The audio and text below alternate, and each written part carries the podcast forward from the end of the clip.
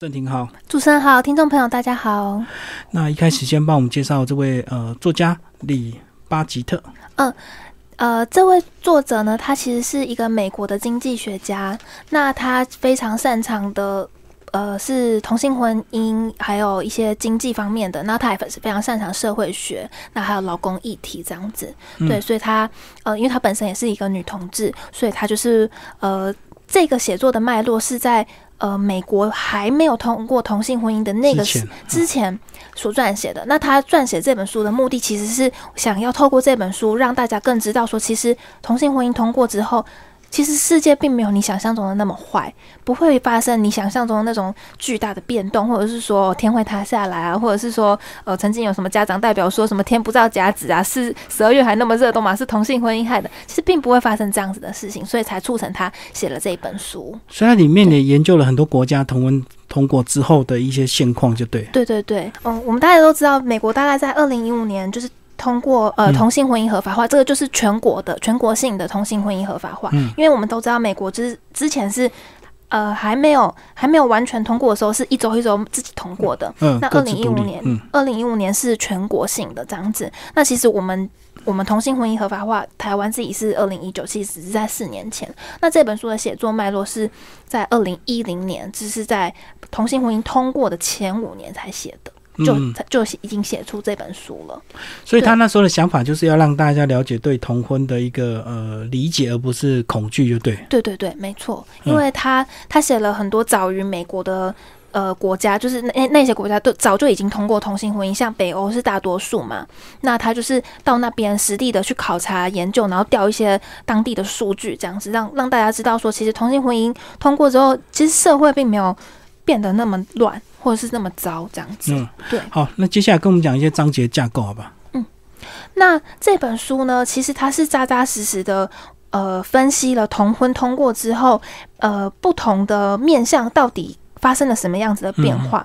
那他从呃最开始，就是说一对伴侣到底为什么会想要结婚？不管是异性恋或同性恋，你为什么会想要跟一个人长相厮守？为什么会想要进入婚姻？他从这个地方切入，嗯，那。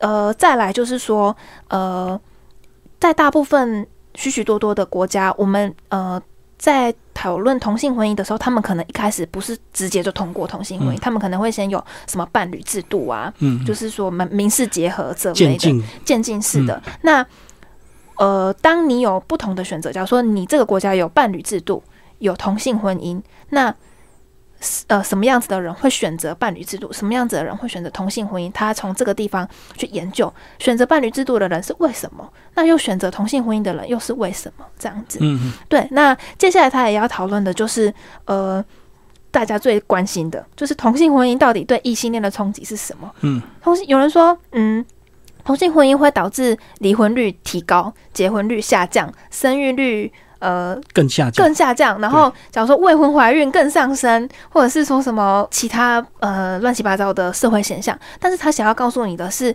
他去研究那些已经通过同性婚姻的北欧国家，其实在那个时间点，同性婚姻通过的那一年，他之后的结婚率、他之后的离婚率、生育率、未婚怀孕率，其实都是持平的。嗯，就是并没有你想象中的那么剧烈的动荡这样子。嗯，对。那甚至他还有。调查到说，其实同性婚姻通过之后，社会福利反而提高。嗯，对，就是他，因为政府为了要保障更多少数族群的人，所以他会增加了一些社会福利的一些呃相关的法案啊，或者是说，呃，你的社会的整体的包容度会渐就是会渐渐的提高这样子。对，那呃，还有就是大家，呃，还有就是。另外一个章节，他在探讨，就是说，其实有些同志族群会害怕说，同性婚姻通过之后，大家变得一样了，同志就不特别了。嗯，那会不会反而就是变着说，同志的能见度反而降低？那他其实要探讨这，他这个章节要探讨是，其实同志族群也不用那么担心。哦，就探讨同志他们自己内部的一些矛盾心情。对对对对，因为有的人其实。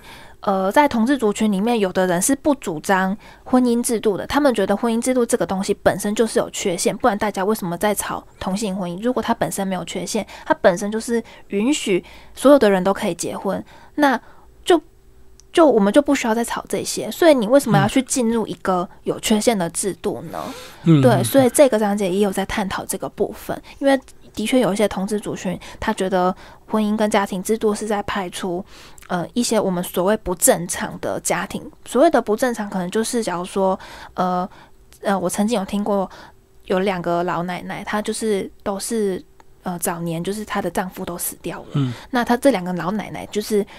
相依为命，然后视彼此为家人。那他们也是组了一个家庭啊。就虽然他们没有所谓的什么我们想象中的亲密关系，可是他们视彼此为家人。那难道这样子的家人就不是正常的家庭吗？嗯嗯，或者是说一个姑姑她领她她抚养她的子女长大，那这样子的家庭难道不是正常的家庭吗？他是想在同志族群里面也有想要呃把不一样类似这种我们比较少数的比较呃所谓不正常我们正常人眼中的不正常的这种家庭也。也也让大家都看到这样子，嗯，就是有点像同居关系，就对同居嗯关系，对那。当然，就是他，他最后他也会探讨说，因为我们台湾现在有很多保守派都说，哦，我们台湾现在同婚走得太快了，嗯我们我们怎么可以一下子就什么罔顾公投的什么民意啊，就是就是不顾大家的想法，然后就马上通过同性婚姻。可是他其实是要告诉大家，每一个同每一个国家同性婚姻的呃的的历程都是渐进式的，没有所谓的快或不快，嗯，嗯它就是一个历史的潮流而已。嗯，对对对，那这本书就是很每一个章节它都是详细的调数据，然后呃认真的跟你阐述，他也不会就是要批判你，他也有提到反方的意见、正方的意见，那同时他都会摊出来让你知道这样子。哎，可是以台湾的现况已经通过了，那为什么你们还想回头来出版这个二零呃二零一零年出版的这个书？嗯，因为主要是有几个点，就是说我们现在台湾虽然已经通过所谓的同性婚姻，但是我们现在只是用一个专法。嗯，那专法里面其实还有很多，嗯，跟异性恋婚姻比较不一样的地方。假如说像、呃跨国的伴侣，假如说我我我的伴侣是呃马来西亚人，好了，我就没有办法跟他结婚。嗯，我们现在台湾这个七四八专法并没有办法保障，呃，像是这样子跨国的呃同性伴侣结婚，那这个就有构成所谓的。不平等的待遇。嗯那还有另外就是说，同性伴侣他没有办法去共同领养一个小孩，那这个跟异性恋的婚姻也是有所不一样的。所以说，嗯、我们出版这本书其实也是要告诉大家说，嗯，大家不用担心，同性婚姻通过之后，我们的生活还是会一样。那我们也更要去看一下国外的状况，然后让我们的这个同性婚姻能够更完善，这样子。嗯嗯，对对对。所以像美国它是就没有这些问题嘛？就刚刚你讲的这两个例子，对，因为美国现在其实已经就是入民法了，我们嗯就是跟我们比较不一样。哦，对，那呃，其实我们那时候在吵是要入是要修民法法还是要专法的时候，其实我们有寻求很多国呃其他国家的意见，像德国，他们一开始也是跟我们一样，就是先专法，嗯，然后再慢慢进入民法。那时候德国的人就有告诉我们台湾的这边立法者，就是说不要再走我们的老路了，专法到民法这段时间会有很多诉讼的案件，会劳民伤财。但是就是最后因为就是反同方那边提出了公投，所以我们不得不还是立专法这样子。嗯，对对对，所以我知道，像你刚刚讲的那个呃认养小孩子的问题，有些人他的理由是说，那小孩到底要叫他们是叫爸爸或妈妈，就会有称谓的一个混乱，对对不对？对，那嗯我觉得其实这个、呃，爸爸或妈妈这个东西本来就不是明定规定在法律的条文里面，这个就只是我们人民之间呃约定成熟的。那法律上面并没有规定你要叫谁爸爸或叫谁妈妈，这个爸爸妈妈是文化。语言，嗯并不是规定在法律里面。那我也有认识，就是呃，有女同志也有小孩的，那他们可能就是叫妈咪啊，或者是妈妈，或者是两个都叫妈咪，就对。呃，一个叫妈咪，一个叫妈妈。哦，对，哦那这就这样就不会搞混了。对，那或者是 daddy 跟爸比这样子，类似这样子。那我觉得这个就不足以构成就是因为称谓而不让同性婚姻结婚的同性结婚的一个理由了。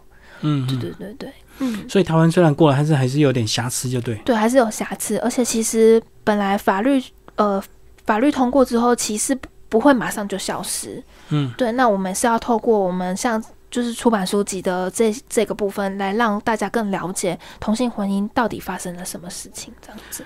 跟我们介绍一下你们的一些。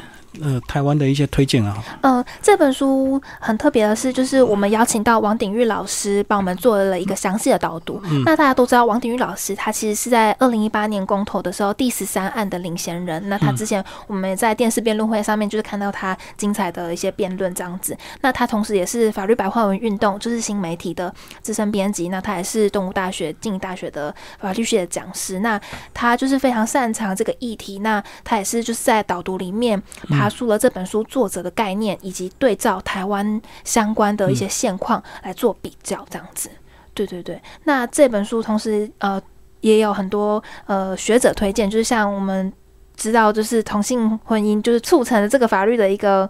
呃，不可或或缺的一个委员就是有美女委员，那他也有共同的推荐。那当然还有李建良，呃，中研院法律所的教授，呃，林长佐委员，然后洪林老师、徐志云医师、精神科医师，还有一些很很有名的大学教授，他们都有共同推荐。所以这个是学者级的推荐，所以我觉得很推荐大家，就是如果对同性婚姻不够了解的话，其实可以来看一下这一本书，这样子。你自己个人也是期望大家透过这本书的理解之后，能够对同性更有。善，或者是对我们的法律对他们更周全，这样子吗？对对对，因为我觉得我自己其实我原本以为自己已经够了解同性婚姻了，可是读了这本书才知道，说原来同性婚姻能探讨的不是只有我们台面上新闻上面看到的那一些，其实要探讨的呃，除了法律以外，还有社会层面、心理层面，我觉得在这本书里面我都可以更了解。对，那像心理层面，就是说呃，同性为什么到底想要结婚是？就是他们只是因为为了那个婚姻的那个头衔而已嘛，嗯，其实不是啊，就是我们每个人都有想要成家立业的那种心情嘛，那为什么不能满足每个人有这样子的心情呢？那我们这个就是需要法律来保障。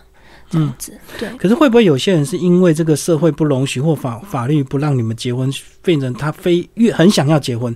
也许他们相处在一起已经很习惯了，可是因为越不能结婚，他就越想结婚，反而是有那种反效果这样。反效果，嗯。但是我觉得就是这个也是。这个也是其中，也有可能是有这样子的原因。那呃，我觉得法律要保障的是每个人都有选择的权利。我要不要结？我能就是你应该要开出一条法律，开在那里，那让人民有选择权，就是我要结或我不要结。嗯，对对对，因为异性恋有这样子的权利嘛。我要结跟我不要结，我法律就是立在那里。那我要不要结？那就是我就是看我自己这样子。可是同性恋就这这个部分就没有。对，那还好就是现在虽然有这个专法。呃，他虽然不不够完美，但是他我们至少拥有这样子的一个第一步的权利，这样子。好，那从成立到现在，你看大概有多少对已经正式的结婚了？多少对？有上百对了吗？应该有，对。但就是其实，呃，我前阵子也有看到新闻，就是虽然大家一窝蜂的去登记嘛，那也有看到就是也有一窝蜂的离婚这样子。对，那我觉得先登记又离婚，那我觉得这个就是。大家也就是也可以好好的想想，因为婚姻这件事情毕竟是呃。就是算是一辈子的事情嘛，那嗯嗯，那就是跟谈感情一样，就是也不用冲动行事，就是等你就是真的准备好，我们再进入婚姻也是也没有关系这样。我就跟苏玲刚刚有聊到一个章节，就讲到为什么想要结婚这个事情。对对对，嗯对，不是因为一开放你就赶快抢着去登记，对对对，马上又离婚，马上要离婚，吵架就要离婚了这样子。嗯嗯嗯，对对对。好，今天非常谢谢郑婷为大家介绍这本书的旅途，好，谢谢，谢谢。